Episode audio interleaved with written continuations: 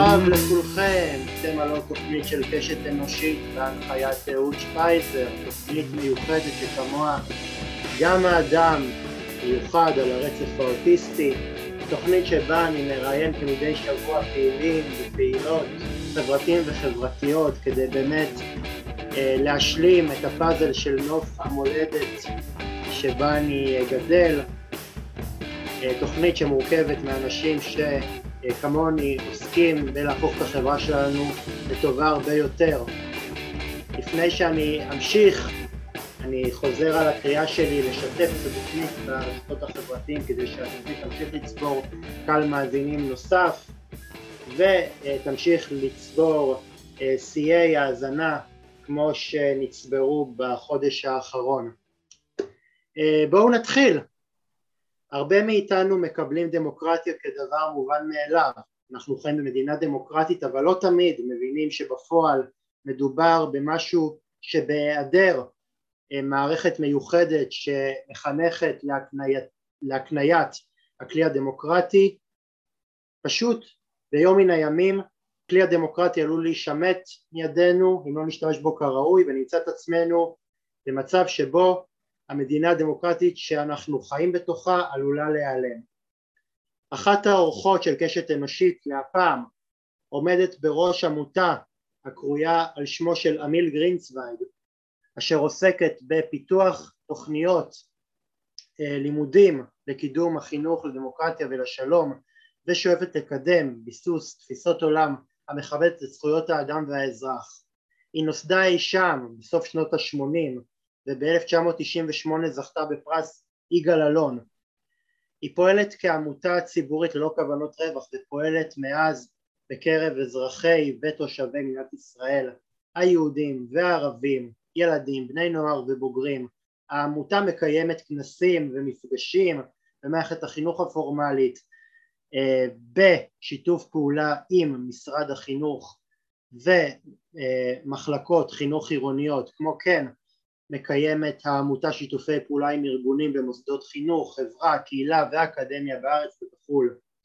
יש לי את הכבוד לארח את מי שעומדת בראש העמותה, את דוקטור אוקי מרושיק קלרמן, שלום אוקי. שלום, ערב טוב. מה שלומך?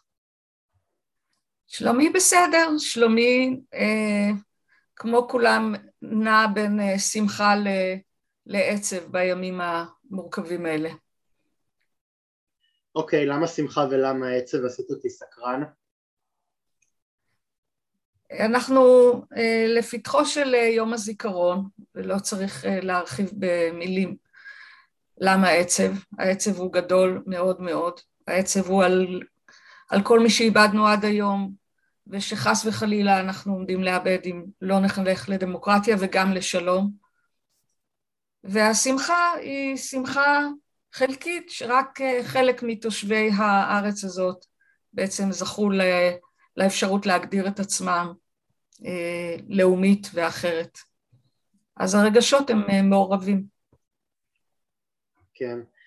אני יודע שלימים נורא נורא, מה שנקרא, כל הרגשות משמשים בערבוביה, כי צד אחד אנחנו שמחים כי אנחנו מציינים 74 שנות עצמאות, בתקווה ש, שאנחנו נחזיק עד, אה, עד שנת המאה.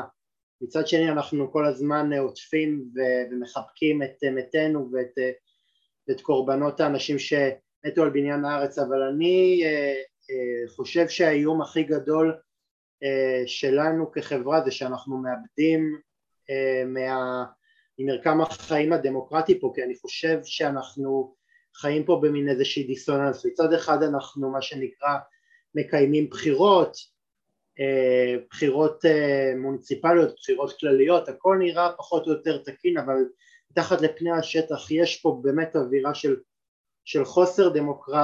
דמוקרטיה משווע, תראי רק מה שעושים לשחקנית כמו רבקה מיכאלי שמחליטה אה, להשתתף בערב יום הזיכרון המעורב ליהודים וערבים, איזה לינץ' עושים בה ואף אחד לא פוצה פה ואני, ואני ממש ממש חושב שאנחנו צריכים לשים לב לא אה, לתהליכים כמו שאמר יאיר גולן, לתהליכים שהופכים אותנו למדינה פחות דמוקרטית ולהתריע, כי זה לא רק מספיק להצביע בקלפי, אלא באמת מה שנקרא לחבק את הערכים הדמוקרטיים גם, גם ביום יום שלנו, לא רק פעם בארבע שנים. אני, אני ממש מסכימה עם כל מילה שלך, וזה יוביל אותנו מהר מאוד לחינוך, מפני שבחינוך אנחנו יכולים לאפשר למי שנמצא בתהליך נכון, בעצם לחוות דמוקרטיה גם במרחבים שהם לאו דווקא מרחבים של המדינה באופן רשמי, אלא לחוות דמוקרטיה כאורח חיים בכל פעולה שאנחנו עושים ובכל מרחב שבו אנחנו פועלים. וזאת הסיבה וזאת דרך הפעולה של הארגון שאני אה, אה, מנהלת עם צוות אה, פלורליסטי ומחויב כבר הרבה מאוד שנים. אנחנו באמת מנסים בכל מקום שרק ניתן להביא את המודעות של בני אדם לחירותם ולזכותם השווה לממש את החירות הזאת ולתת בידיהם את הכלים לממש אותה בצורה אה, מעשית, כאילו בחיי היומיום, בכל, בכל אתר, בכל מקום. כן. אז אוקי, אה, עד כמה אה, הדור הצעיר באמת מבין את הנגזרת של להיות אדם שגדל בחברה דמוקרטית? תראה, מבחינתי הדור הצעיר זה מגיל הגן. אז אנחנו יכולים לשאול כל שכבת גיל בנפרד עד כמה היא מודעת לדמוקרטיה ובאיזו מידה היא לא מודעת לדמוקרטיה. והתשובה שנקבל היא תהיה מאוד מאוד מאוד מדאיגה. יש כמה דברים. ראשית צריך להגיד בצורה מאוד ברורה, במדינת ישראל, קודם כל בגיל הצעיר, אין חינוך לדמוקרטיה. זאת אומרת, אה, ילדים גדלים עד כיתה ו', אה, ייתכן שהם אה, שמעו את השם הזה או הוזכר בבתים שלהם, או יש להם איזשהו מושג הכי קלוש שאפשר להעלות על הדעת על כל התחום שקשור, על כל הדברים שקשורים לדמוקרטיה. לאחר מכן,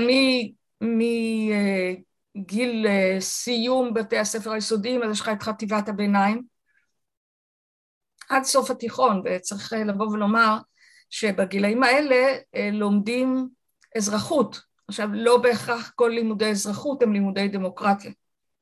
ופה יש הבחנה שחשוב מאוד לעשות אותה. יש הרבה מאוד מדינות שבהן מלמדים אנשים להיות אזרחי מדינתם, אבל באי הבנה מוחלט שמה זה אומר להיות אה, אזרח או אזרחית. אה, אתה יודע, יש תפיסות שלפיהן אה, מחנכים אנשים כאילו להיות אזרחים, כשלמעשה התפיסה היא תעריץ את מוסד המדינה, תעריץ את מנהיגיך או המנהיגות שלך.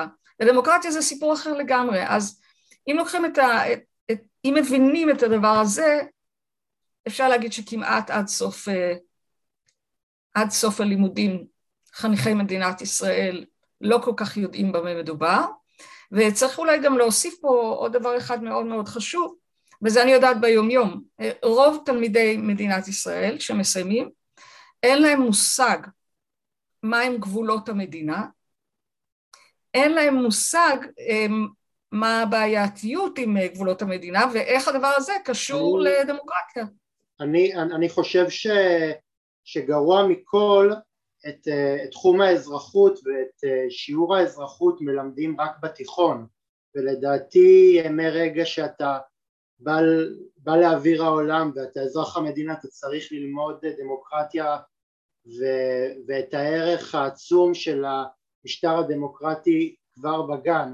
לא הגיוני ש, שמלמדים אה, תלמידים אזרחות בתיכון הם מתגייסים לצבא כשלרשותם מעט מאוד ידע בהבנת אה, החובות שלהם כאזרחים. עכשיו החובות הן לא רק ללכת לצבא, זה לדעתי פישוט של המונח אה, חובת האזרחים וזה לא רק לשלם מיסים אלא זה גם להיות אזרח מעורב, זה להיות אזרח אכפתי, זה להיות אזרח ש, ששואף לשנות סדרי עולם. היום, היום הדור הצעיר לא רק שלא רוצה להשתלב בקהילה האזרחית, הוא, הוא, זה, זה מגעיל אותו, הוא לא רוצה, זה, זה, הוא, הוא, הוא סולד מזה, הוא, הוא מתפתח אצלו איזה שהם תהליכים של מה שנקרא אינדיבידואליזם שבסופו של יום אה, מנתקים אותו מה, מהאחריות הקולגיאלית שלו לבניית, ה, לבניית הארץ. עכשיו בניית הארץ זה לא משהו של, אה, של בום טראח, קם, קם בן גוריון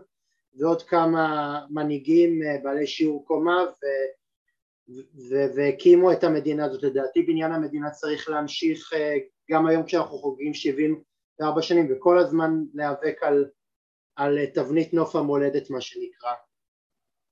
אני מסכימה ואני חושבת שיש פה שוב אה, אה, תפקיד מאוד מאוד מרכזי לחינוך כי אם ילדים מגיל הגן ולאחר מכן בית ספר יסודי לומדים שיש להם את היכולת להבין בעיות, יש להם את היכולת לחשוב על בעיות ולהציע רעיונות איך אה, לפתור אה, סוגיות שונות.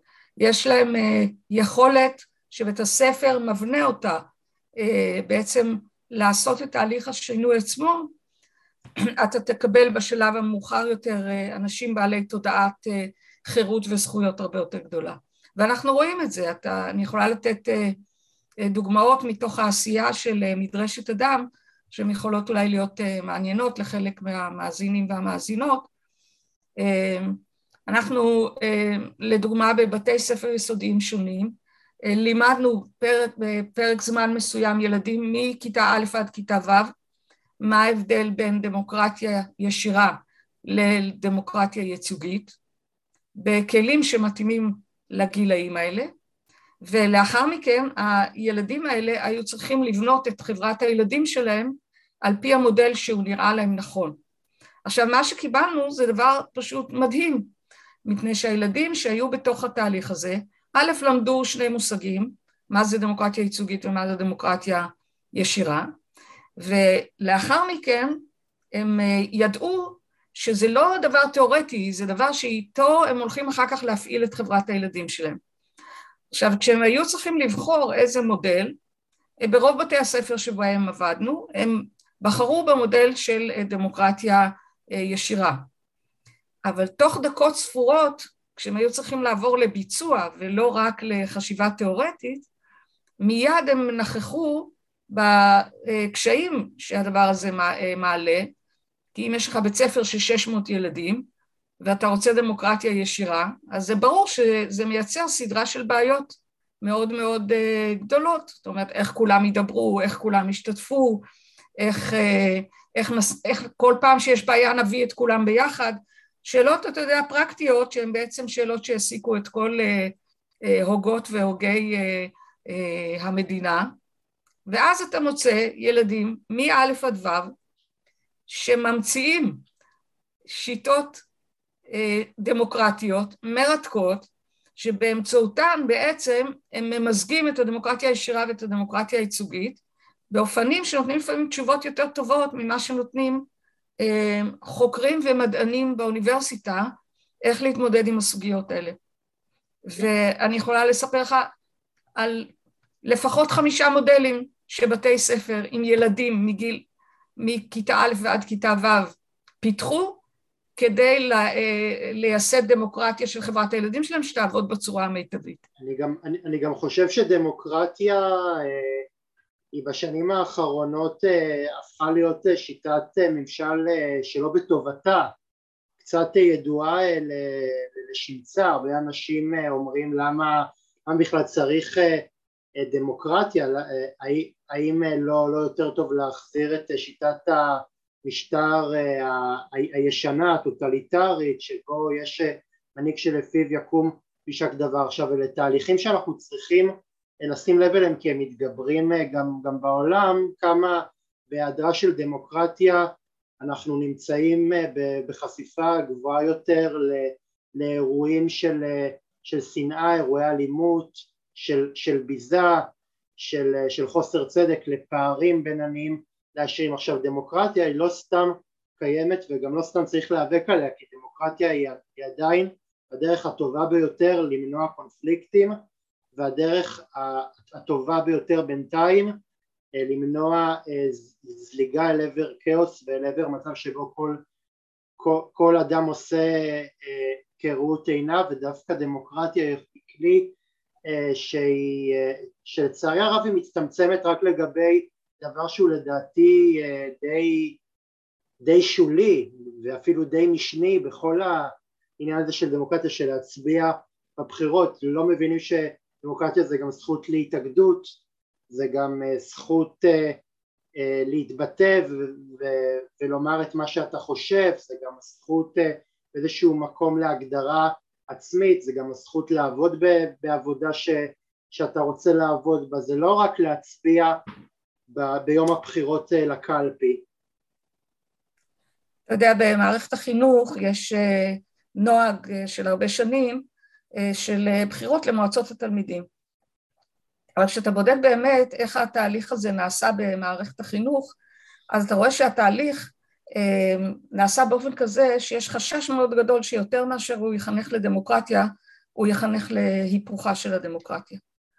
כי מה שאנחנו רואים שקורה זה שזה לא שנעשה באמת תהליך מקדים של איתור הבעיות שקיימות בחיי הילדים במערכת החינוך, ולאחר מכן ברור ערכי, רעיוני, של האופנים שבהם אפשר להתמודד עם השאלות האלה, אני תכף אתן אה, כמה דוגמאות, ורק לאחר מכן שהנבחרים או אלה הנבחרות שרוצים להציג את מועמדותם הם אה, יציגו מצע ולאחר מכן יהיו הבחירות. התהליך שאנחנו פוגשים הוא תהליך בדרך כלל של שבוע, שבשבוע אתה לא מחובר לבעיות שמטרידות אותך, אתה לא יודע אפילו לחשוב מהן הבעיות שמטרידות אותך, אתה לא שם אותן על סדר היום החינוכי בבית הספר, אתה לא דן דיון עקרוני מהותי בשאלה אה, מה צריך אה, לעשות במקרה הזה, ואז אתה מקבל קהל של תלמידים נבחרים שהם אה, הרבה מאוד פעמים עושי דברה של ההנהלה או של הצוות החינוכי, אבל הם, הם לא באמת אזרחים חופשיים של המערכת הזאת שמייצגים אה, מצוקות, בעיות, אה, דברים שהם רוצים להתמודד איתם ושינויים שהם רוצים אה, לבצע. אתה גם מוצא שהילדים לא נמצאים בתוך תהליך, ופה זה מאוד מעניין, כי זה גם בתי הספר הדמוקרטיים וגם בתי הספר שאינם דמוקרטיים, אין פה הבדל מאוד גדול, כי בשניהם התלמידים לא מכירים אה, שיטות בחירות שונות והם לא מבינים שכל שיטה בעצם נותנת עדיפות לקהל מסוים ופוגעת בקהלים אחרים מבחינת היכולת שלהם להיבחר. אני חושב שזה גם, אני חושב שזה גם מאפיין אה, בעיקר, אה, אני חושב שזה גם מאפיין עוד, עוד דוגמאות, נגיד הבחירות למערכת המוניציפלית בעיריות, אתה רואה מועמדים קבועים, עייפים, רק עושים טובה שהם נבחרים לתפקיד בכלל, הבעיות של האזרח הקטן לא, לא מעניינות אותם, הם רק רוצים להעביר אה, עוד יום ב, בלשכת השרד שלהם. ו, ואותו דבר אתה גם רואה על שרים שהם, שהם הולכים לתפקיד לא, לא בחדווה והאזרח רואה את זה ואומר אז, אז בשביל מה אז מה הוכיחו חכמים בתקנתם, מה זה עוזר שיש מערכת דמוקרטית אם בסופו של דבר אה, הנבחרים בסופו של יום לא קשובים למצוקות שלי וגם כשהם נבחרים הם, הם באיזשהו מקום רק על תקן פונקציה והם לא על תקן אה, נבחר ציבור שבאמת עושה את העבודה שלו מהלב. נכון, אנחנו שואלים גם על הנבחרים וגם על אה, האנשים שאמורים לשרת אותנו במוקדי קבלת ההחלטות, אבל אתה בעצם מפנה את האצבע לנקודה מאוד מאוד אה, חשובה. השאלה היא לפני איך אה, לפני הבוחרים והנבחרים, יש אנשים שהם אזרחים ושהם צריכים להיות באמת מודעים לחירותם ולזכויות שלהם, ולאחר מכן לכלים שעומדים לרשותם כדי אה, לממש את אותן זכויות ואת אותם אה, צרכים שיש להם. ואנחנו מתחילים, במקרה הטוב אנחנו מתחילים מלמעלה, אנחנו לא מתחילים מלמטה. אנחנו לא מתחילים מהתהליך שהוא התהליך החינוכי, שבאמת מי שצמח בו מבין שהוא בן חורין לרצות, לחשוב, לשנות, להבין ולפעול.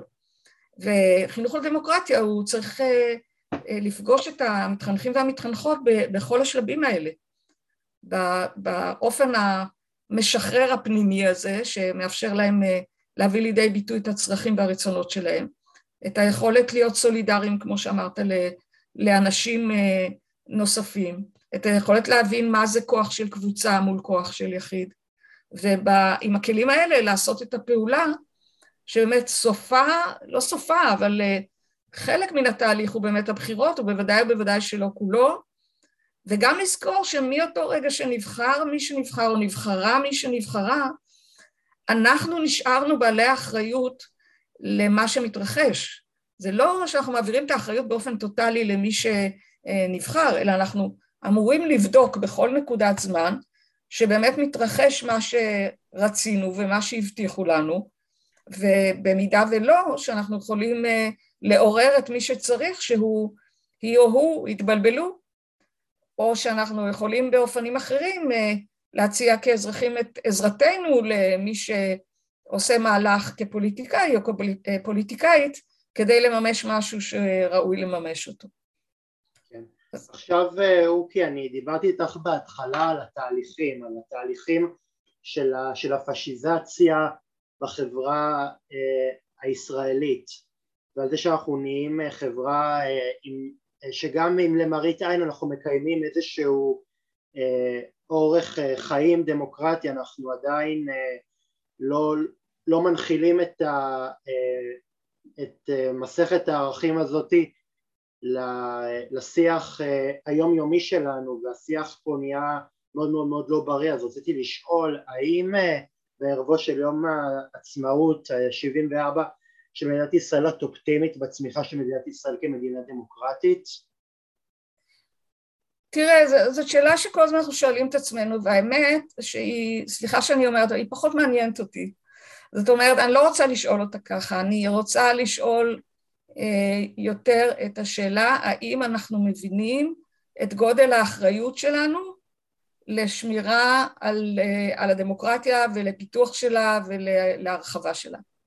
כי אופטימיות זה כאילו, אתה יודע, פסימיות אקטיביות, יש בזה משהו שהוא קצת אה, פסיבי. כאילו אנשים עומדים מן הצד ואומרים אני פסיבי, או אני, אני אופטימי או אני פסימי, כאילו שזה אה, יקרה או לא יקרה במנותק מהשאלה מה כל אחד מאיתנו יעשה. ולכן אני, אני מציעה להניח קצת את השאלה הזאת בצד, ולשאול את השאלה אה, למה, למה הדבר הזה מחייב אותנו. בהנחה שאנחנו רוצים שזה יקרה, מה זה באמת דורש מכל אחד ואחד. במקום לשאול אם אני אופטימית או פסימית, כי אופטימית זה כאילו מישהו אחר אחראי על התהליך הזה, ולהשאיר את ה... אתה יודע, איזה כוחות חיצוניים, אני מתבוננת ואני אומרת אם אני אופטימית או פסימית. אני לא אופטימית ואני לא פסימית, אני, אני פועלת.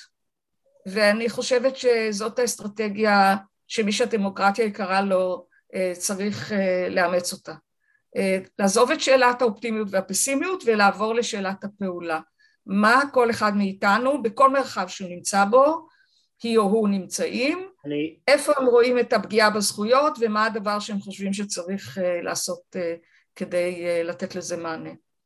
אני גם אגיד לך, יש משהו נורא נורא פטאלי בחלוקה הזאת בין בין אופטימיות לפסימיות. אני חושב שאנחנו, אני חושב שאנחנו אה, כן, אה, אני באיזשהו מקום אה, לא אהבתי, לא אהבתי זה understatement, לראות את הלינץ' שעוברים אומנים ואומניות רק בגלל שהעזו לחשוב אחרת, אבל מצד שני אני גם אמרתי לעצמי בלב ובקול רם שמצד שני אנחנו כן היינו עדים באיזשהו מקום אה, בשנה שעברה לגל של אירועים שבהם אזרחים יצאו לרחוב ויצאו להפגין ובאמת אה, הממשלה לא הצליחה לדכא את המחאות האלה ולא הצליחה אה, לגרום לאנשים לחשוש מלצאת לרחוב ולהפגין ולעומת זאת ברוסיה אזרחים יוצאים החוצה בידיעה גמורה שהם אולי לא חוזרים הביתה הולכים לכלא אז אני באיזשהו מקום שמח כי אני אומר שכן הדמוקרטיה שלנו היא לא מושלמת אבל היא הייתה יכולה להיות הרבה יותר גרועה.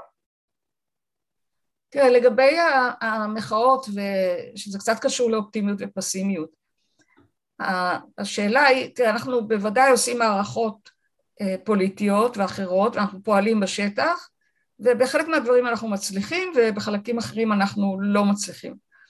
אנחנו לא מקדישים הרבה מאוד זמן לשאלה במה טעינו. אנחנו עוסקים עוד פעם בשאלות של אה, הערכת מצב, של איך אנחנו מרגישים, אתה יודע, שאלות שהן אה, מעניינות, אנחנו, אבל פחות עוסקים בשאלה אה, איפה כשלנו או איפה טעינו. הדבר הזה בא לידי ביטוי בעיקר, דרך אגב, בכל הסוגיות שקשורות בשלום וביכולת שלנו לקדם פתרון, פתרון שמבוסס על העקרונות הדמוקרטיים, פתרון שנותן מקום שווה לכל איש ואישה במרחב שלנו, אתה מסתכל ותסתכל אה, על שיעורי ההיסטוריה, אז בשיעורי ההיסטוריה אנחנו לומדים על המלחמות, לומדים אה, מה היה כאן, מה היה כאן, אנחנו לא לומדים ביחד עם התלמידים שלנו והתלמידות שלנו לדוגמה, מה ניתן היה לעשות אחרת כדי ש... פגעי המלחמה הזאת אה, בעצם אה, יחלפו מן העולם או מהמציאות שלנו. זאת אומרת, אין מחשבה על עצמנו כיצורים ביקורתיים, לא רק על האחר, אלא גם על עצמנו. כאילו, איפה טעינו, איזה מהלכים אנחנו צריכים אה, לעשות באופן שונה, כדי שנקבל תוצאות שהן יותר מוצלחות. ואנחנו כל הזמן באיזושהי ראייה באמת כמעט מחפיצה, אפשר להגיד, אנחנו מסתכלים על התהליכים כאילו מישהו אחר אחראי עליהם ומתנהלים לא כיצורים תבוניים וביקורתיים על השאלה מה ניתן היה לעשות אחרת. וגם אם אנחנו ביקורתיים, וזאת נקודה מאוד מאוד משמעותית, אנחנו לא מחנכים את עצמנו או את האחרים לבדוק את השאלה איפה המהלכים שאנחנו עשינו היו שגויים. אלא אנחנו עסוקים במרץ מטורף בלהגיד כמה אחרים הם כל מיני דברים, בדרך כלל גרועים מאוד, כמה הם מאוד טיפשים, כמה הם מאוד אה, אה, בורים, כמה הם מאוד אה, אה, כל מיני דברים. אנחנו לא שמים את הסיטואציה על השולחן ואומרים, רגע, זה לא עבד, בואו נשאל מה צריך פה לשנות. עכשיו, זה נכון דרך אגב גם לגבי המערכות הדמוקרטיות. יש עוד סוגים של אה, דמוקרטיה חוץ מה... צורת המשטר במדינת ישראל, שהם דמוקרטיים, אני לא מדברת על שאינם דמוקרטיים. יש עוד צורות uh, התנהלות שהן uh, אחרות. בדקנו אותם, שאלנו אולי הם יתאימו לנו, אולי הם לא יתאימו לנו, לא שאלנו את זה. כשאתה מדבר בעצם על הניתוק של האזרח והאזרחית מהמערכת הפוליטית, אז בין היתר יש שאלה, האם לדוגמה הבחירות האזוריות היו נותנות אה, מענה יותר טוב למוטיבציה של האזרחים אה, להיות, אה, להיות מעורבים? האם זה ייצר מצב שבו הנבחרים שלנו ייקחו אחריות יותר גדולה על מה שהם עושים? עכשיו אני לא בטוחה אם התשובה היא חיובית או לא, אבל אני אומרת הדיון הזה לא מתקיים בכלל. זאת אומרת זה, זה רק דיון על האחר הטיפש או האחרת הטיפשה, על מערכות כאילו הן נתונות מן השמיים והן לא בידי, אה, אה, בידי אישה או איש, אה, אבל לא להיות בתוך תהליך מתמיד של חקירה ובדיקה ושאלה האם אנחנו צריכים לשנות דברים. ו, וזה דבר שאני חושבת שחינוכית צריך מאוד ללמד אותו. זאת אומרת, ללמד אנשים לבקר את מה שהם עשו ולהציע פתרונות חדשים שהם מוצלחים. אז את יודעת, אז את יודעת מה הוא, כי אני, אני, אני ברשותך משנה את נוסח השאלה הבאה שרציתי לשאול. רציתי לשאול האם לדעתך לאור העובדה שכיום החברה הישראלית אה, קצת באיזשהו מקום קצת הקצינה את השיח שלה האם לא ראוי לדחוף את החינוך לדו-קיום אה, כבר מגיל צעיר ועוד לפני אה, הגיל שבו הם מלמדים אזרחות כאן בארץ? לא, אז קודם כל צריך להקדים את ה... כמו שאמרתי, צריך את לימודי האזרחות הדמוקרטית, אוקיי? את לימודי האזרחות הדמוקרטית. גם במדינות שונות יש אזרחים שביניהם לבין דמוקרטיה אין הרבה. אז קודם כל צריך להקדים, ואני אומרת להקדים מגיל הגן. ילדים מגיל הגן, אני אומרת לך מהניסיון שלנו, יודעים לעשות את הניתוח לא פחות מאשר מבוגרים, אם אתה נותן בידיים שלהם את הכלים הנכונים. ואנחנו יודעים את ה... יש לנו דוגמאות, זאת אומרת, כל מי שהיה בגן, כל מי שיש לו אחים ואחיות, הוא יודע טוב מאוד מתי פוגעים בזכויות שלו ובא, ומתי מתנהגים איתו באופן לא שוויוני. יודעים את זה, ילדים יודעים את זה בחושים הכי ראשוניים שלהם.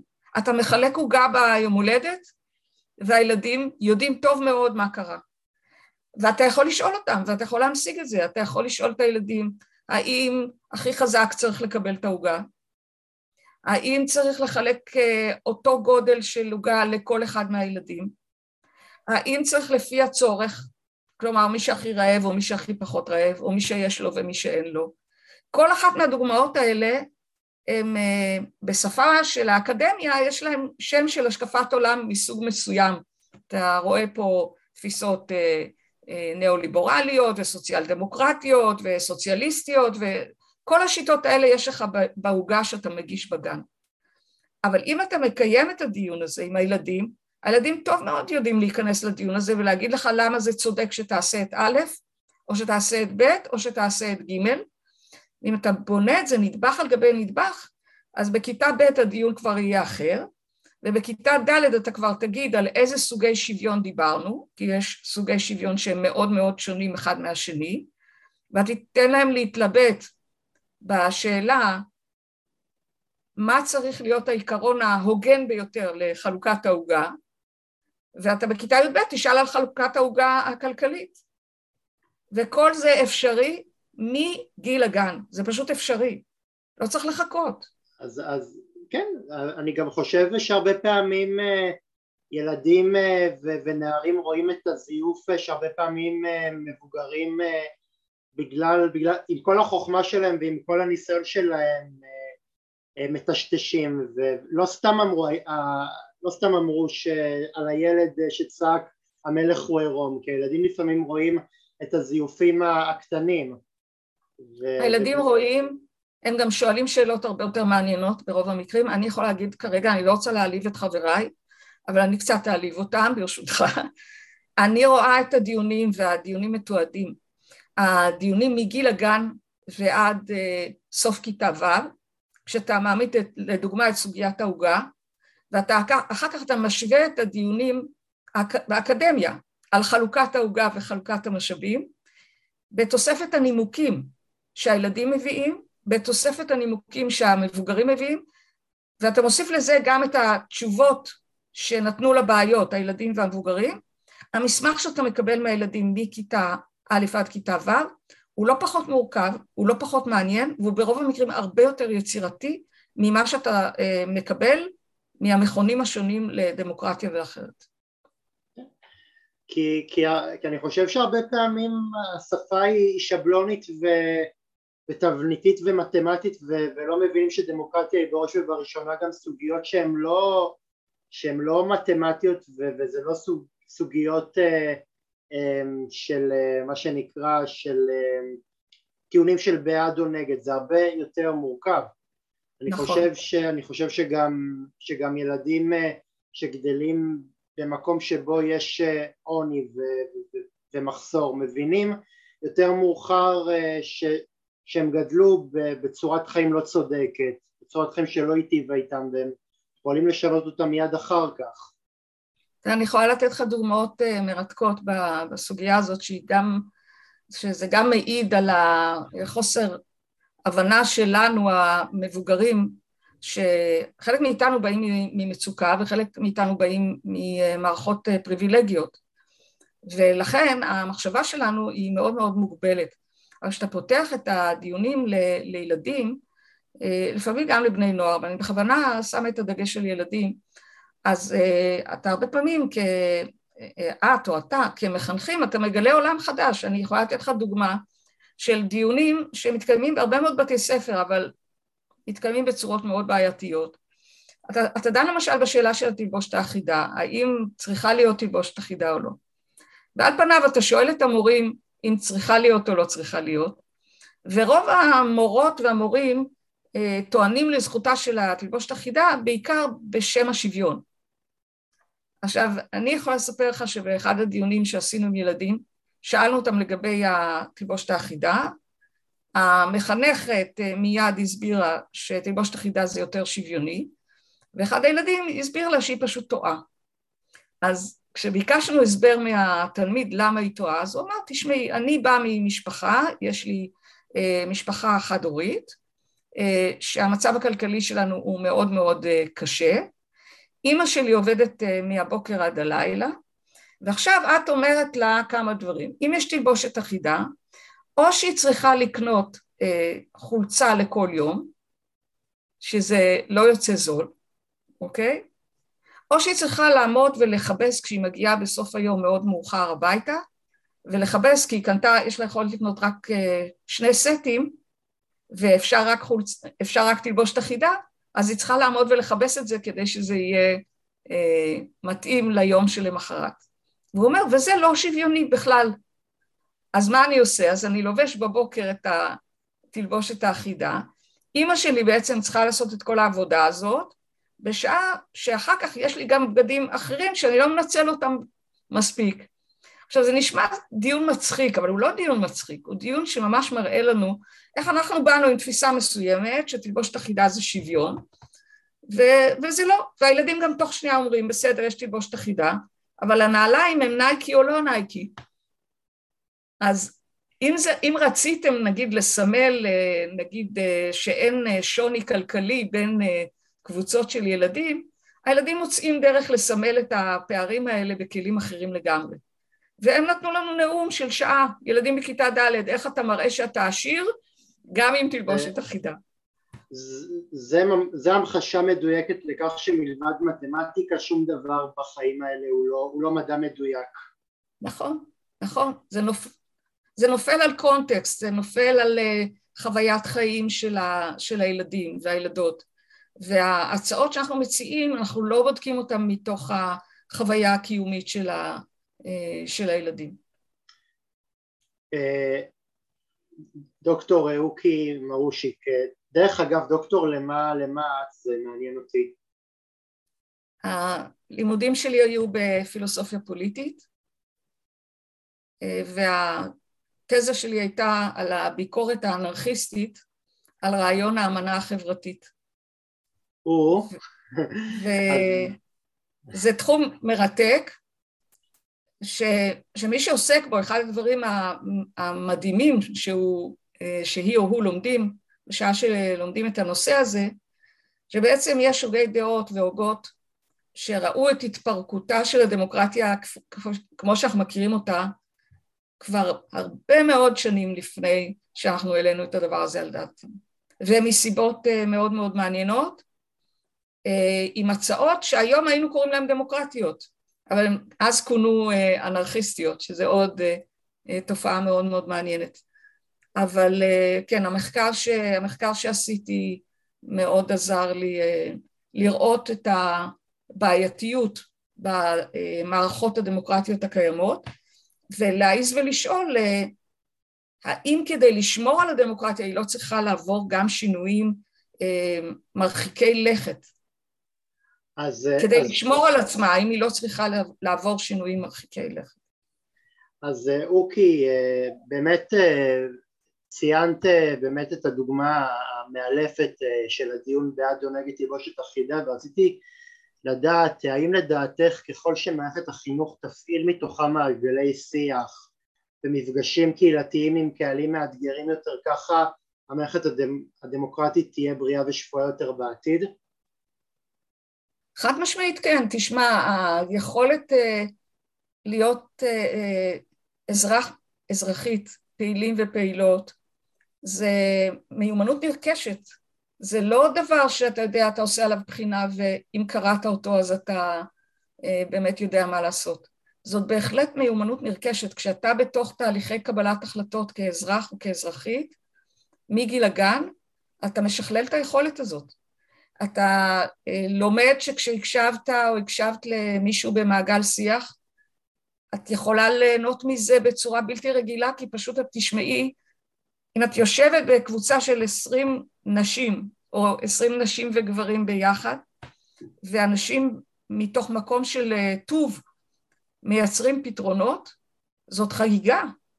זה לא, זה לא עונש, זאת חגיגה. אתה יושב במעגל ואתה מקבל לאותה בעיה עשרים פתרונות שונים, אתה, אה, כאילו דעתך, אה, כמו שאני לא יודעת איך להגיד את זה, ליבך רחב והמחשבה שלך מתפתחת מרגע לרגע.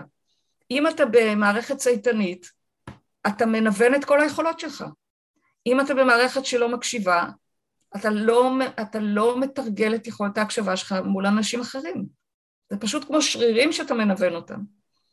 את יודעת, אני באיזשהו מקום אה, אה, בוגר של החינוך הדמוקרטי, ושם באיזשהו מקום אה, הרגשתי שכבר מגיל מאוד מאוד מאוד צעיר משכללים אצל הילד הקטן את, את, את יכולת הטיעונים וכשאני הסתכלתי על איך טיעונים ואיך אה, אה, נבנה מה שנקרא אה, דיון שמבוסס על נימוקים ועל עובדות זה, זה היה נראה לי הבדל של שמיים וארץ איך מצד אחד בחינוך דמוקרטי שום דבר הוא לא תורה כתובה מסיני בעוד שבחינוך ממלכתי אה, כש, כשהמורה נכנס ו, וניסה לנהל דיון על השאלה היא האם אנחנו צריכים אה, מה שנקרא אה, לשרת בצה"ל או האם אנחנו צריכים מה שנקרא לשאוף לדו קיום עם השכנים הפלסטינים. התשובה הייתה מאוד מאוד מאוד לא מנומקת, מאוד באיזשהו מקום מאוד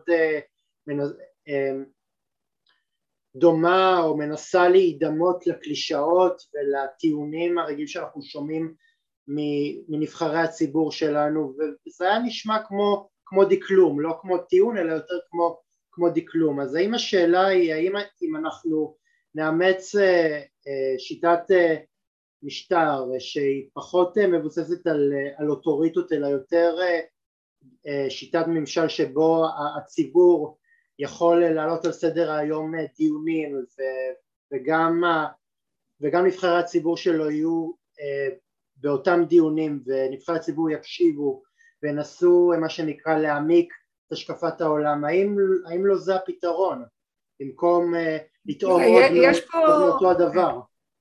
אני, אני לגמרי מסכימה, מסכימה איתך, אנחנו כרגע שנינו, מה שאנחנו אומרים זה כדי שהדמוקרטיה אה, תמשיך להתקיים, אנחנו צריכים להעמיק אותה ולא לצמצם אותה.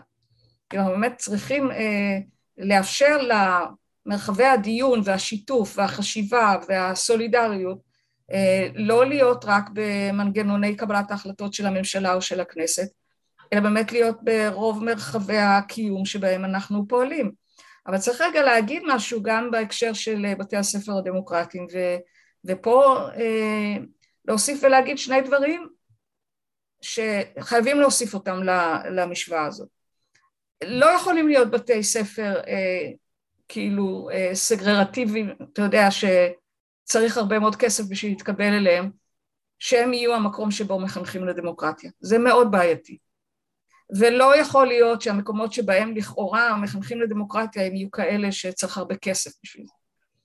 ואנחנו פה אה, די מפשלים עם הדבר הזה, יש פה מגמה הולכת וגדלה שהקהלים שלכאורה תומכים בדמוקרטיה מפרידים את עצמם מהקהלים אחרים ובבועות האלה מקיימים מערכות שהן מערכות אה, לכאורה יותר דמוקרטיות אבל אנחנו מתעלמים פה מנקודה מאוד מאוד משמעותית כי אם אתה דן עם הדומים לך כל הזמן, אז, אז לא חינכת לדמוקרטיה, גם אם התהליכים בפנים יהיו לכאורה או לא לכאורה מאוד דמוקרטיים.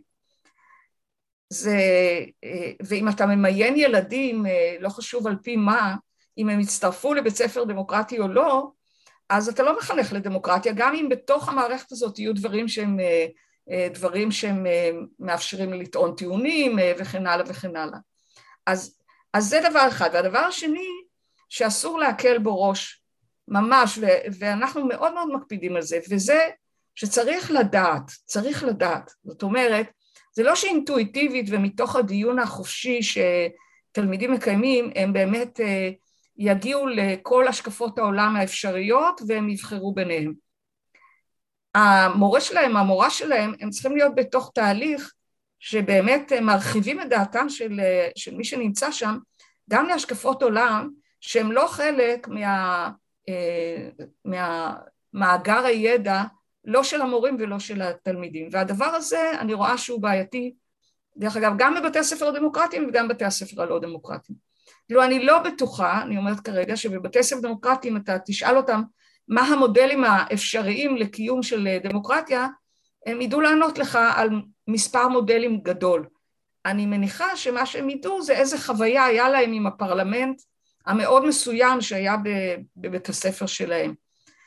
ו- וכאן יש, יש עוד הרבה עבודה לעשות, גם, גם בהפרדות אה, שמערכת החינוך עושה, על ידי, לכאורה על ידי תומכי הדמוקרטיה.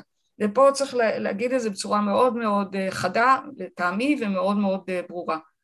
משום שאנחנו ממש ראינו, כשאתה מגיע לבית ספר, שהתלמידים שלו לא באו ממשפחות שמכריזות על עצמן כאוהדות דמוקרטיה, אתה לא מקבל דיונים פחות מעניינים ולא פחות חשובים ולא פחות כל מיני דברים.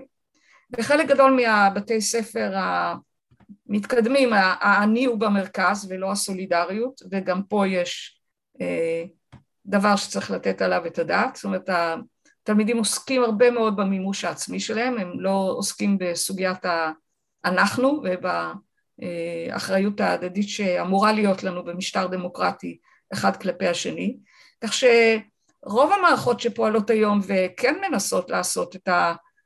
תהליך בצורה הנכונה, גם שם יש הרבה מאוד מה לתקן ולשנות. אבל, אבל אני חושב שזה גם קצת אה, מין איזושהי תפיסה שהיא לדעתי אה, נורא נורא פריבילגית, שכאילו דמוקרטיה זה כאילו עניין לפיינשמקרים, זאת אומרת, הסוף אה, האנשים ממעמד סוציו-אקונומי נמוך, הם, לא, הם, לא, הם אף פעם לא יוכלו להתחנך לדמוקרטיה כי זה לא בבילדין שלהם וזה לא נכון, זה פשוט לא, לא נכון דווקא, אני חושב ש... שדווקא בגלל שאנחנו מפספסים את הציבורים האלה אנחנו לדעתי אה, ממדרים אותם מהדמוק... מה... מהמשחק הדמוקרטי ואז הם יחפשו את הדרכים שלהם ובצורה הרבה פחות טובה והרבה יותר אה, סמכותנית ממה שמקובל אם אנחנו לא אה, באיזשהו מקום מה שנקרא נכלול אותם במשחק הדמוקרטי כן, ואתה מדבר גם על המשחק הדמוקרטי וגם על החוויה הדמוקרטית של המפגש היומיומי עם, אה, עם אנשים ונשים שהם אה, שונים ממך. וכשאתה לא נמצא בתוך אה, חוויית חיים של מפגש יומיומי עם, עם השונות, אז גם ההצעות שאתה מציע לעצמך כפתרונות הם לא רלוונטיים לא לעולם חושב, והרבה פעמים גם לא לעצמך. אני גם חושב שהמפגש הראשוני הוא תמיד לא, לא נעים, בהתחלה אנשים צועקים עליך, בהתחלה הם, הם מתעבים אותך, אבל, אבל כשאתה, אבל כשאתה מאתגר אותם וכשאתה קורא להם לשיח ולהתערבות הם גם קצת מורידים את המגננות, אני לא... תראה, מבחינתי זה לא הם, זה לא הם, זה אני, זאת אומרת, ושנינו יכולים בעניין הזה להתחבר אל זה מהמקומות, ה, אה, מהמקומות שלנו, כל אחד מאיתנו עושים את תהליכי ההנמכה האלה מה, מהמקומות שאנחנו באים מהם.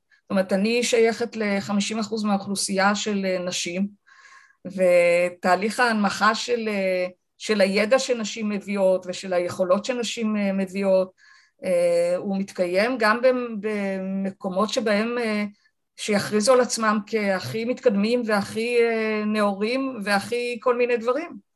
אני יכולה להסתכל, דרך אגב, בעיקר כשאתה מביא סוגיות שקשורות לשלום ולמלחמה, אתה מיד תראה שהמערכת החינוכית תביא לתלמידים ולתלמידות אה, אה, גנרל כזה או אחר שיסביר להם על האירועים ואחר כך הם אה, נגיד יבטאו את עמדתם. אבל אתה לא תראה דיון שעוסק במלחמה ובשלום שמביא באמת בצורה הכי כנה ואמיתית את חוויית המלחמה של, של אימהות, של נכים, של הלומי קרב, של כל מה שקשור בזה.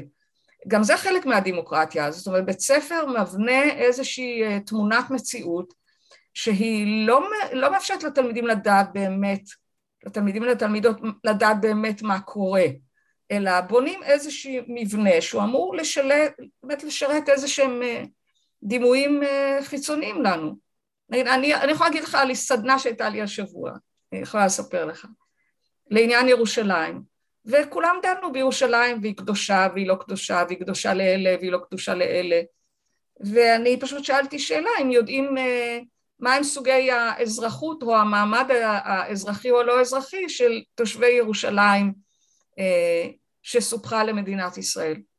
ורוב המשתתפות שהיו נשים אה, הייתי אומרת בעלות אוריינטציה שלומית לא היה להם מושג שבמדינה דמוקרטית יש בעיר הבירה שלנו אנשים שהם אזרחים ויש אנשים שהם תושבי קבע והם לא יכולים להצביע לבחירות. פשוט לא ידעו את זה.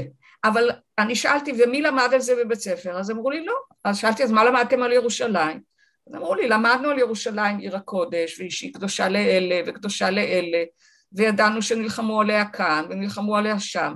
שאלתי, מה קורה שם היום מבחינת המעמד האזרחי הדמוקרטי? אף אחד לא ידע. אף אחד לא ידע. טוב מאוד. אז, אז אוקי, זה באמת אולי קצת מביא אותי לשאלה הבאה שלי. אה, מאיפה צמח הנוהל הזה של קיום אה, כנסים בינלאומיים במדרשת האדם? תראה, זה, זה צמח אה, חלק מסיבות בכלל לא ענייניות ולא קשורות לאידיאולוגיה, אבל אולי נתחיל מהסוף כדי שאני אוכל להגיד את זה באופן אופטימי. בגדול אנחנו לא מדברים רק על כנסים, התחושה הכללית שלנו היא היום שיש גלובליזציה כלכלית אבל אין גלובליזציה ערכית. ולא פחות משנדרשת גלובליזציה כלכלית מגיע לאנשים אה, לדעת אה, מה קורה עם, אה, עם אזרחים במדינות אחרות ואיך הם מנהלים את חירותם ואיך הם דואגים לשמירה על הזכויות שלהם ולצורך העניין הזה כמו שאתה צריך לא רק להקשיב לתלמידים בכיתה שלך, אלא גם לחברים מקהילות אחרות במדינת ישראל. יש מקום ללמוד הרבה מאוד מאוד גם מאנשים שבאים ממדינות אחרות.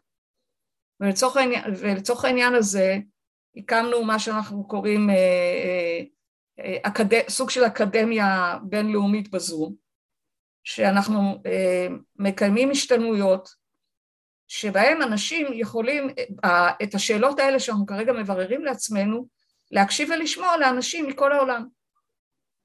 אני יכולה להגיד לך, כרגע יש לי קבוצה, אני לא יודעת אפילו אם מותר לי להגיד את זה, בקבוצה הזאת יש אנשים ממדינות שהן נחשבות מדינות אויב שלנו לכל עניין ודבר, ויש שם אנשים אה, מטורקיה, ויש שם אנשים מסודאן, ויש שם אנשים מאירופה, ויש שם אנשים מארצות הברית, ואתה מקשיב לאנשים האלה, ואתה שומע איך הם מנהלים את האזרחות שלהם, ואתה שומע מה קורה להם, ואתה מבין כל מיני דברים מאוד מאוד מעניינים, אתה גם מבין ומעריך את מה שיש לך, שזה חשוב, אבל גם אתה לומד שלפעמים במקומות שנדמה לנו שהם, נדמה לנו שהם מאוד מאוד לא, לא דמוקרטיים, שיש פתרונות לסולידריות שאנחנו יכולים ללמוד מהם המון, מכל מיני מקומות. ועל מאבקים שאנחנו לומדים יכולים ללמוד בהרבה מקומות. יש איזה, אתה יודע, יש כזה סרט שמראים אותו בהרבה מאוד מקומות של כלת פרס נובל לשלום לימה בוי, שמראה איך היא גייסה את נשות ליבריה למאבק על, ה, על השלום, כי הגברים המשוגעים פשוט, אתה יודע, נוסעים שם על הג'יפים ויורים אחד על השני, ונמאס להם מהדבר הזה. עכשיו, נשים לא במנגוני קבלת ההחלטות, ובמקומות שיש משא ומתן לשלום לא משתפים אותם. אין נשים במשא ומתן לשלום, צריך לדעת את זה, גם במדינת ישראל, לא משתפים את הנשים. עכשיו, כשאתה לא משתף נשים, אתה מקבל תשובות בהתאם.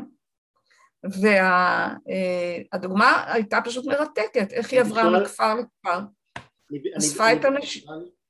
לא, סליחה, תמשיכי, אני קטעתי אותך. לא, לא, אז אני אומרת, זה, זה דוגמאות אה, מרתקות, שאתה אה, מתחיל לשתף קהלים שלא שיתפת כלום קודם לכן, מה שאתה מקבל זה פתרונות שהם פשוט הרבה יותר טובים ממה שהיה עד עכשיו.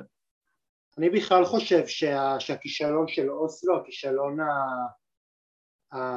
מה שנקרא המהדהד של הסכם, של הניסיון לעשות הסכם שלום עם הפלסטינים היה שלדעתי ניסו לחתום על הסכם שלום מעל, מעל הראש של הציבור ומעל הראש של האזרחים מבלי באמת מה שנקרא לשלוח נציגים מכל מיני כפרים ו, והערים כדי באמת לדון בפירות של השלום ולדעתי זה, זה התפוצץ כי לדעתי יותר מדי החלטות התקבלו בפורומים סגורים מבלי, מבלי שקיפות. לדעתי אם היה שקיפות כבר בצעדים הראשונים היה אפשר לדעתי למנוע טרגדיה כפולה גם של רצח של ראש הממשלה וגם של אינתיפאדה מאוד מאוד מדממת שהייתה אחר כך אני, אני לא מסתפקת בשקיפות, זאת אומרת, אני רוצה לא רק שקיפות, אני רוצה שיתוף. אני באמת חושבת ש... אני אומרת לך, זה אני רואה מהסדנאות שאנחנו עושים.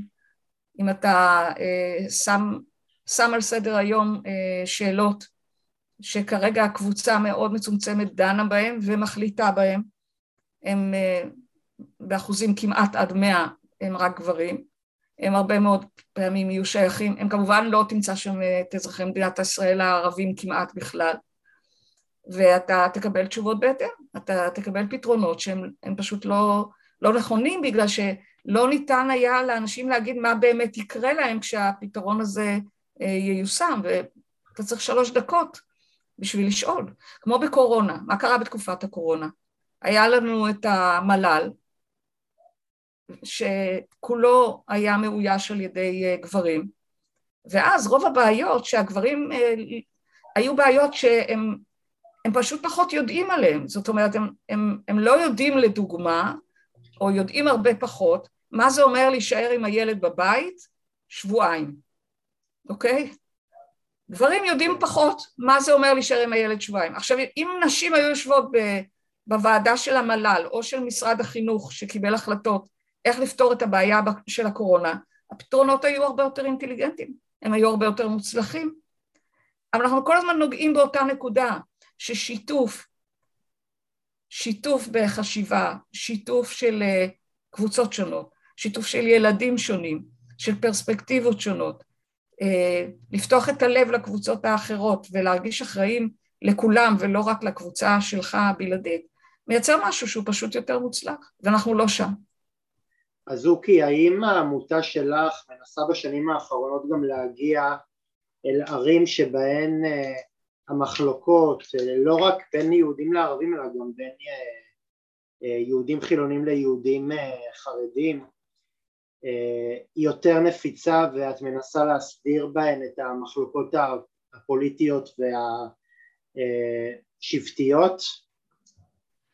תראה, נגיד על זה שני דברים. אחד, רוב הערים האלה שאתה מצ, אה, מציין, אנחנו כבר עובדים הרבה יותר, אה, הרבה, כמה עשרות שנים, עבדנו בחלק גדול מהם, ואני, אה, אחת הבעיות שהיא בעיה מול הממשל ומול המשאבים, שבאמת בכאב גדול מאוד אני אומרת, אין לנו משאבים מספיקים כדי להגיע למי שצריך להגיע.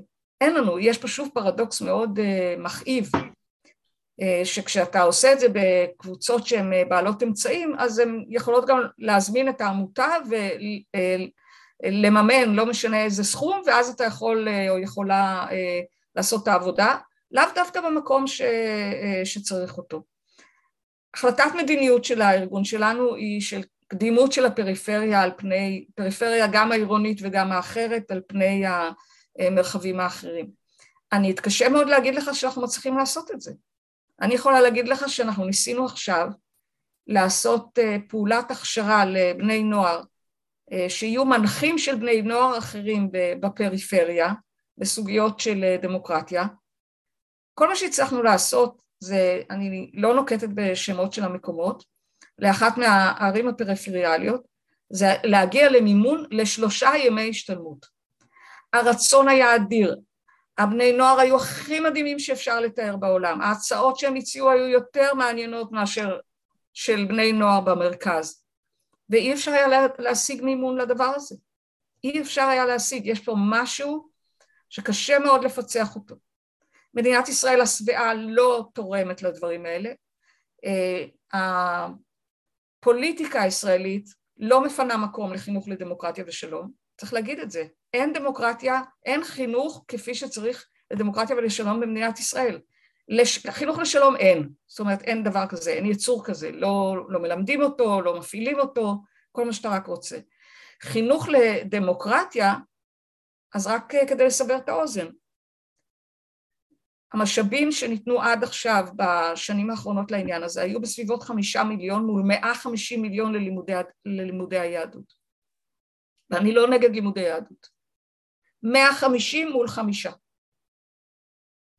עכשיו, אה, אה, זה, זה סוגיות כאלה פרקטיות, אבל אני מנהלת, אז צריך לתת גם להם תשובה. אני חושב שהבעיה היא מראש אה, שקוראים למדינת ישראל מדינה יהודית דמוקרטית במקום לקרוא לה פשוט מדינה דמוקרטית כי, כי ברגע שאתה מערבב זהות דתית לאומית עם, עם, עם זהות אורח חיים אזרחי אתה מקבל לדעתי מין יצור כלאיים מוזר חסר אה, צורה שבאיזשהו מקום אה, גורם לאנשים אה, בסופו של דבר לאבד את, את היוצרות. תראה, זאת סוגיה שממש שווה תוכנית בשבילה, כאילו, כן. כי, כי אנחנו גם מצד אחד, אני לא יודעת, חלקנו, סבורים שיש זכות להגדרה עצמית לכל קבוצה.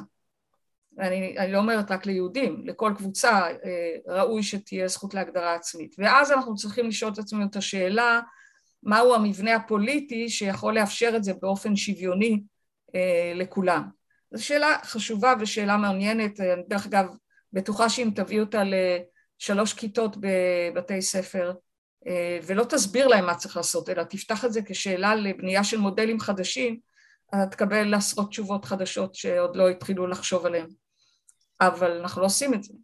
כן, אוקי, אנחנו, אה, אנחנו אה, מתקרבים לקראת הסיום, אז רציתי באמת לדעת האם יצא לך להיות עדה למצבים שבהם המשתתפים בכנסים שארגנת, בין אם זה צעירים ובין אם זה מבוגרים, נאלצו להתמודד עם סיטואציות מורכבות בהן הם נאלצו להיות בנעלו של האדם האחר ותוך כדי המפגש הם עברו שינוי בתפיסת העולם שלהם?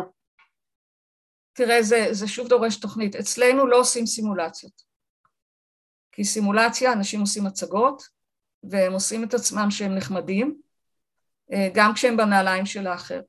יש פה טריק שצריך ללמוד אותו. אה, גברים משחקים את תפקיד הנשים, ובאופן הפוך ממה שכל המחקרים מראים, מה שקורה כשהם מסיימים את המשחק, הם רק מבינים כמה יותר טוב להישאר פריבילג.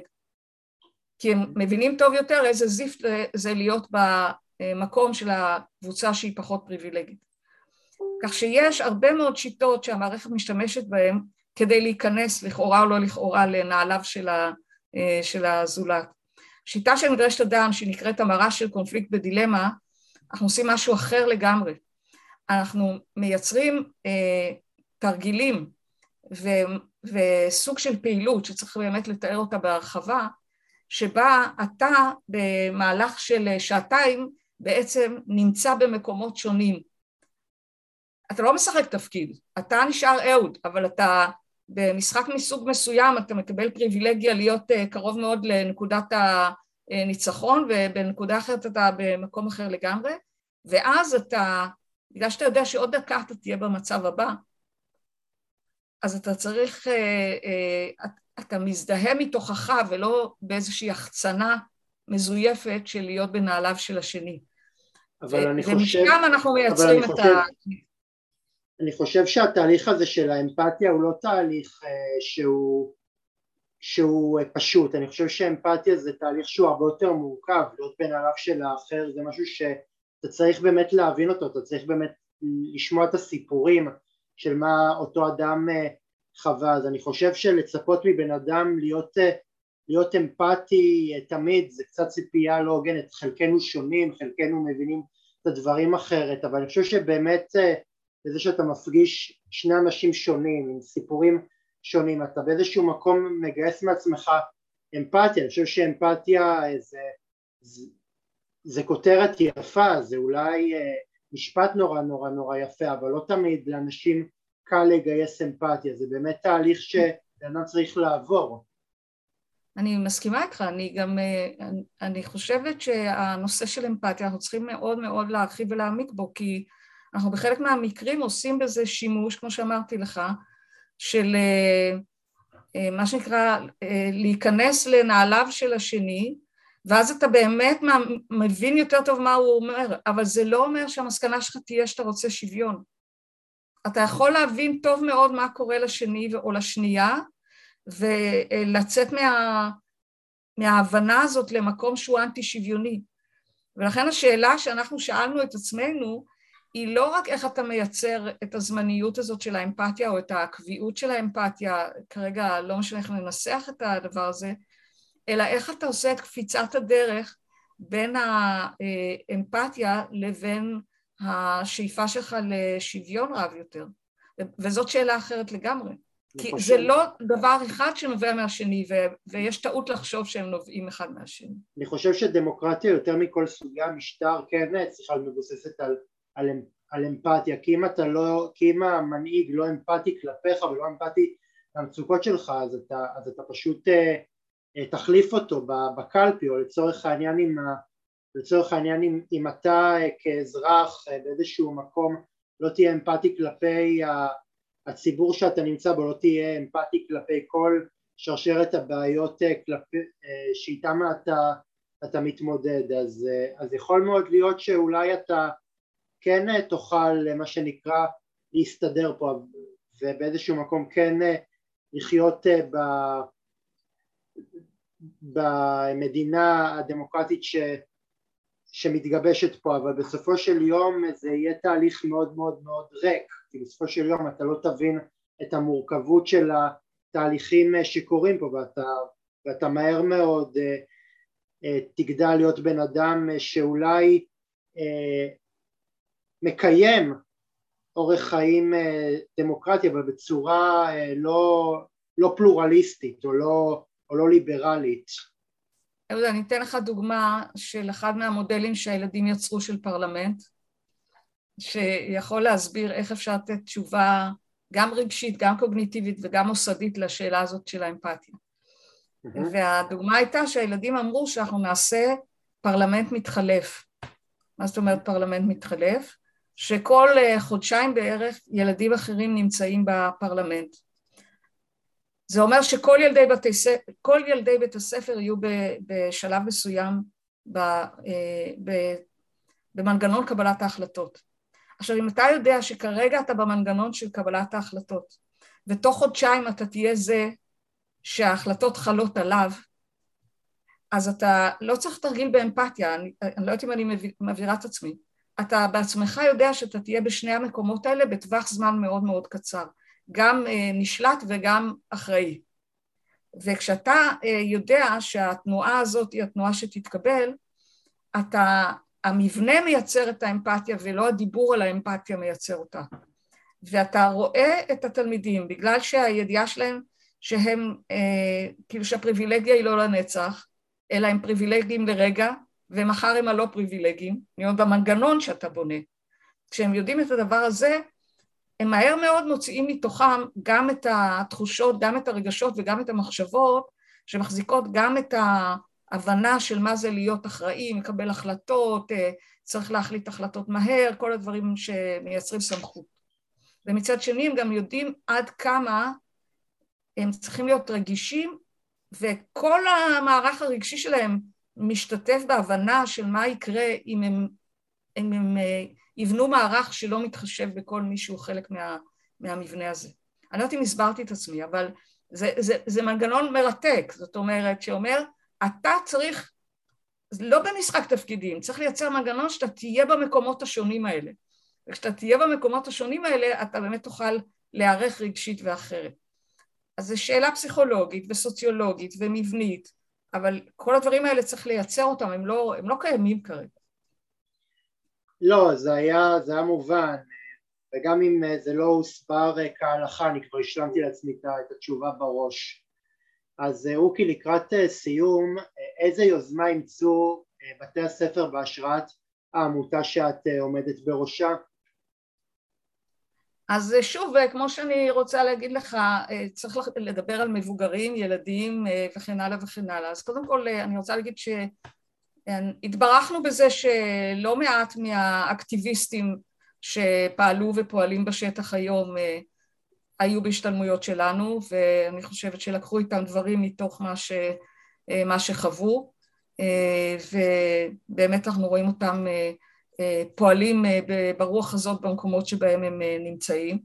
לא כולם כמובן, יש גם הרבה, ש, הרבה שלא.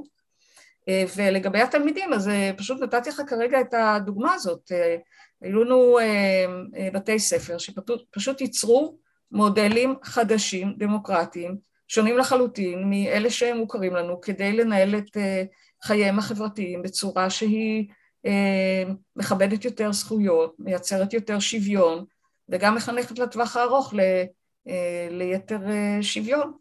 אנחנו רואים בתי ספר שהילדים עברו, הילדים, כאילו לא המורים, עברו אצלנו קורסי מנחים, והילדים הם אלו שמנחים את הימים האזרחיים האוניברסליים בתוך בית הספר שלהם. זאת אומרת, הם באו לקורס מנחים, וסתם ניקח לדוגמה את, את היום לזכרו של ראש הממשלה יצחק רבין, הילדים עצמם הם אלה שמלמדים את חבריהם את הסוגיות שבעצם האירוע הטרגי הזה העלה או מעלה. כך שיש פה שני סוגים של פרויקטים שאפשר להגיד שהם תוצר של העבודה שלנו. אחד זה שינויים שחלים פנימה לתוך הארגון עצמו, שמשכללים את רמת הדמוקרטיה של הארגון עצמו שבתוכו אנחנו פועלים, והדבר השני הוא אנשים שהם לוקחים את מה שהם למדו והופכים אותו לאקטיביזם במרחב, במרחב הציבורי. ו, ושם אני אומרת לך, אני, קשה לי כרגע לספור וגם אני לא קיבלתי רשות אז אני לא נוקטת בשמם של אנשים, אבל באמת לא מעט אנשים שעברו דרך ההשתלמויות שלנו הם, למדו להתנהל באופן שהוא, צריך להיות מאוד זהירים, קצת יותר דמוקרטי ממה שהיה קודם לכן, ולנהוג באופן הזה במקומות שבו הם, שבהם הם, שהם אחראים, שהם מלמדים, שהם נמצאים בתפקידים בכירים, זה, זה תלוי. אבל צריך גם להגיד, אנחנו גם נכשלים, כאילו, גם זה חשוב להגיד. תראי, תראי, כישלון וה, והצלחה, מה שנקרא, קשורים אלה באלה, ואם, ולדעתי אתה לא יכול לספוג הצלחה אם לא, אם לא טעמת קודם כישלון. אוקי, לסיום, מי הדמות שמהווה עבורך מודל להשראה בחייך המקצועיים והחברתיים? אז תשמע, אני חשבתי הרבה על השאלה הזאת, ואני לא אוהבת אותה. כאילו, היא שאלה, אה, כאילו, קצת מבחינתי עם תחושה שמובילה לתפיסת המנהיג, אתה יודע, או ה...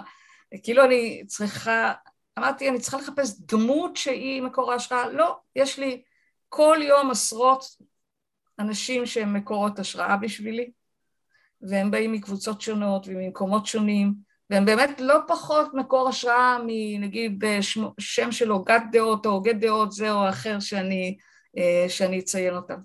אני רק השבוע סיימתי שתי קבוצות של נשים שבאו לעסוק באלטרנטיבה לתוכניות השלום הקיימות, וכל אחת הייתה בשבילי מקור השראה, אני, אין לי מילה אחרת, אני אומרת את זה בשיא הכנות, כל אחת הייתה מקור השראה. הם ייצרו תשובות חדשות לבעיות שאנחנו מאה שנה מדשדשים בהן.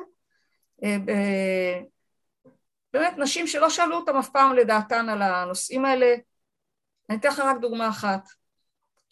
הייתה שאלה מה צריכים להיות הנושאים למשא ומתן לשלום. ויש את הנושאים הרגילים שאנחנו מכירים אותם, ירושלים, גבולות, פליטים, אתה יודע, כל הנושאים האלה שכולנו מכירים. ופעם ראשונה ששמעתי שהנושא הכי חשוב שיהיה על שולחן המשא ומתן זה ילדים. זה צריך להיות הנושא הראשון למשא ומתן לשלום. את יודעת, את יודעת אוקי, זה מאוד מאוד מרגש אותי שתמיד כשאת מדברת על ילדים פתאום, פתאום את מתמלאת בהתרגשות וזה נורא נורא יפה. תודה, כן, כן. אני... במקרה הזה זה היו אימהות יותר מאשר ילדים, אבל זה נכון מה שאתה אומר. אני חושב שאנחנו באמת הרבה יותר עסוקים בנדל"ן ובמה שנקרא איפה יעמוד הגבול מאשר בשאלות אנושיות של באמת נכון. האם, האם בין הבית שלי למכולת בשכונה שלי יעבור חייל שבאמת יפרוק את הסחורה מאשר בכל מיני סוגיות שהן לדעתי רק, רק מוקדמות יותר ואחרונות מבחינת